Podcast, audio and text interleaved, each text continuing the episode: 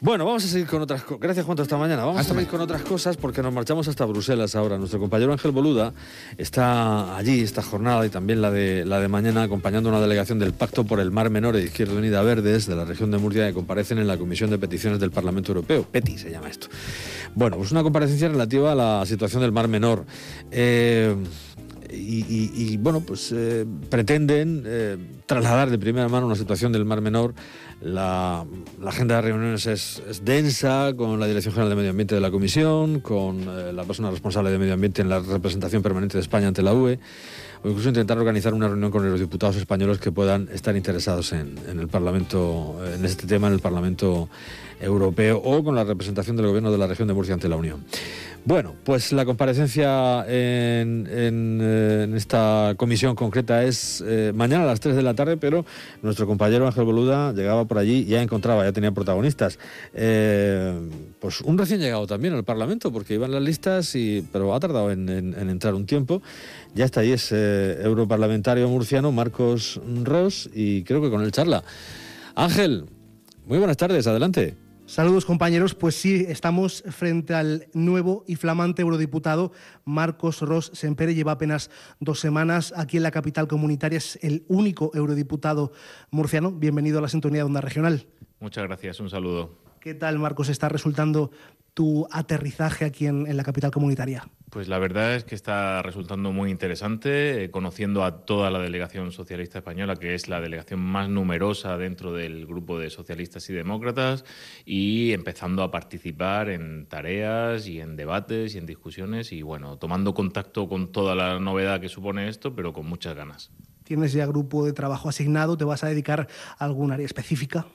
Sí, de momento tengo dos comisiones asignadas, la, comisión de educación y cultura, que bueno, pues por mi tradición dentro de la universidad, pues, eh, pues aporta también bastantes valores y puedo, creo que puedo aportar también bastante eh, trabajo en ella, y la comisión de asuntos jurídicos. Voy a intentar compaginar ambas comisiones y trabajar eh, en la medida de lo posible, sin olvidar en ningún momento los temas regionales, locales, de la región donde vengo aprovechando la oportunidad que me da el ser el único eurodiputado de la región de Murcia y eso implica una responsabilidad mayor, que es ser el representante de todos los murcianos con independencia de a quien hayan votado. Bueno, temas locales, estás también en la Comisión de Educación, inevitable preguntarte por el, por el PIN parental, eh, esas diferencias surgidas entre, entre Madrid y la región de Murcia sobre la gestión de este, de este asunto. ¿Cómo se ve eso desde aquí?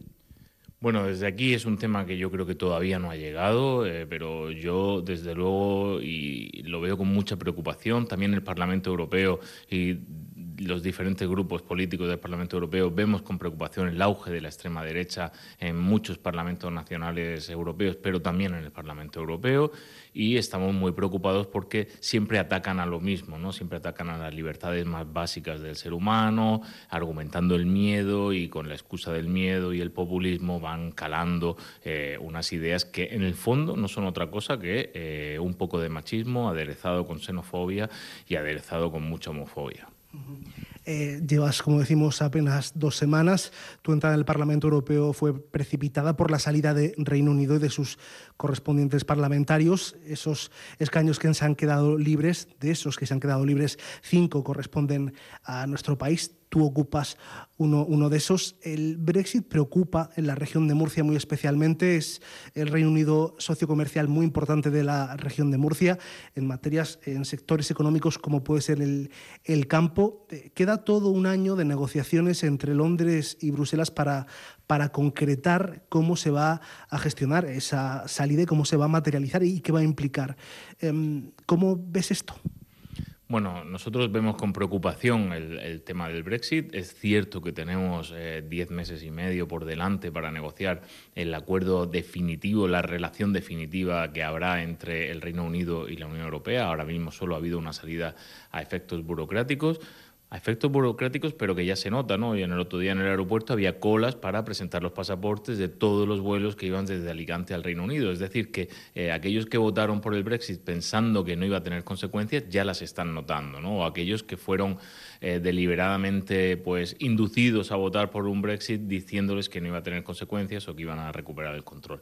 Nosotros lo que vamos a hacer es vigilar para que eh, los derechos de las empresas y los ciudadanos españoles no se vean mermados con la nueva relación comercial y eh, social entre el Reino Unido y la Unión Europea. Es decir, especialmente en la región de Murcia, empresas exportadoras, empresas que reciben turistas británicos y españoles residentes en el Reino Unido también eh, británicos residentes en la región de Murcia, que hay y bastantes. La salida del Reino Unido tiene una implicación más, una implicación presupuestaria, eh, sobre todo en un momento clave cuando se está negociando la, eh, la, política agraria comunitaria. Esto a la región de Murcia le toca muy de lleno. Estos días estamos viendo en la calle, no solamente en la región de, Murcia, sino también en buena parte del, del país, Valencia, Extremadura, Andalucía, agricultores quejándose por muchas cosas entre ellas eh, preocupar los efectos de la, de la política agraria comunitaria. Eh, ¿Esto cómo, eh, qué campo hay para trabajar en este sentido?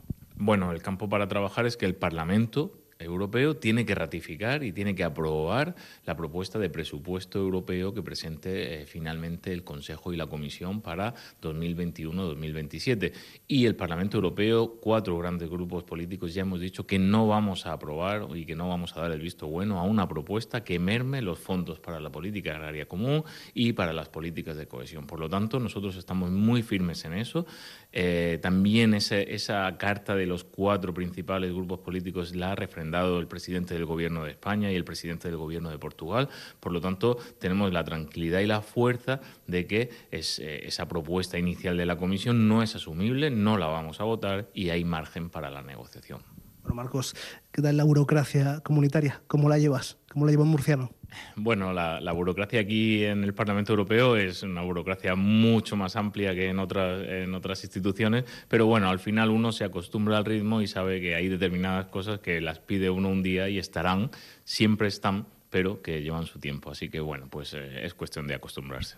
Ya tienes despacho definitivo, eso ayuda un poco a hacerse una idea de que uno ya está aquí en Bruselas y que tiene una tarea por delante de muchos meses.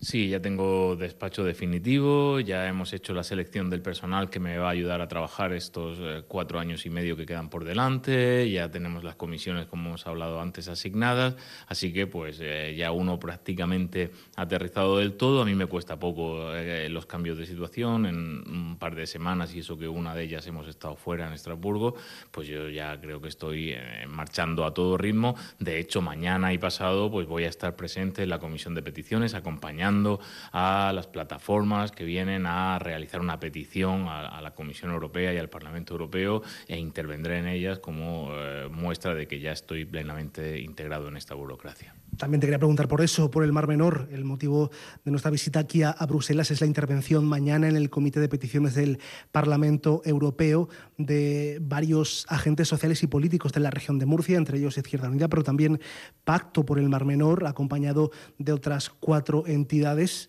Em, lo hacen después de haber ya presentado una queja en su momento, en 2016. La defendieron en 2017. Han pasado tres años de eso. Eh, y regresan y la situación del Mar Menor no ha mejorado. ¿Qué estamos haciendo mal? Bueno, yo creo que mm, habría que preguntar no solo qué estamos haciendo mal, sino quién lo está haciendo mal, ¿no? Y realmente es muy preocupante que tenemos una administración autonómica que tiene las competencias en medio ambiente, que tiene las competencias en ordenación del territorio, que tiene las competencias en los usos eh, turísticos, lúdicos eh, dentro de la laguna, que tiene las competencias en urbanismo, que tiene las competencias sobre los regadíos, que tiene prácticamente todas las competencias, el 85% de las que competen y, dan lugar a esta situación eh, ambiental terrible que tiene ahora el Mar Menor y que pues básicamente no las están ejerciendo. Por eso la comisión de peticiones de mañana, a la que vienen unas organizaciones y, plataformas sociales y acompañados de Izquierda Unida a solicitar que la Comisión Europea eh, eh, pues, atienda, investigue y ejerza su responsabilidad en este, en este asunto, nosotros vamos a defender que esa, esa petición siga abierta, que el Parlamento Europeo, vamos a, a pedir que el Parlamento, la Comisión de Medio Ambiente del Parlamento, elabore un informe, un informe de situación actual, de posibilidades de regeneración y de responsabilidades y vamos a pedir también que la Comisión Europea intervenga en el ámbito de su responsabilidad última, puesto que no hay que olvidar que ahora mismo concurren 12 espacios naturales protegidos por eh, directivas europeas, seis eh, zonas de especial conservación eh, protegidas por la directiva Hábitats y seis zonas de especial protección de aves protegidas por la directiva Aves. Y por lo tanto, esas, el mantenimiento de esas zonas en adecuado estado mm, biológico es responsabilidad de la comunidad autónoma, pero la Comisión Europea tendrá que vigilar por ese, por, ese mantenimiento. Perfecto, Marcos. Pues eh, estaremos atentos a esa comisión de peticiones del, Parlamento Europeo. Gracias por atender la llamada de la Radio Pública Autonómica de Murcia. Gracias a vosotros y un saludo a todos los oyentes. Pues muchas gracias al eurodiputado Marcos Ross y a nuestro compañero Ángel Boluda. Mañana estaremos de nuevo allí con él a ver eh, cómo ha ido la, la, cuestión en esa comparecencia. Ya decimos, en el Parlamento Europeo, Pacto por el Mar Menor e Izquierda Unida Verdes ante esa comisión de peticiones en relación con el estado de la laguna. Ángel Boluda. Gracias, compañero. 7.26. Hacemos una pequeña pausa y estamos en Queda la Música. Onda Regional. Sintonízanos en el 105.3, 106.1. En Jumilla, en el 90.9. También en la TDT y en orm.es.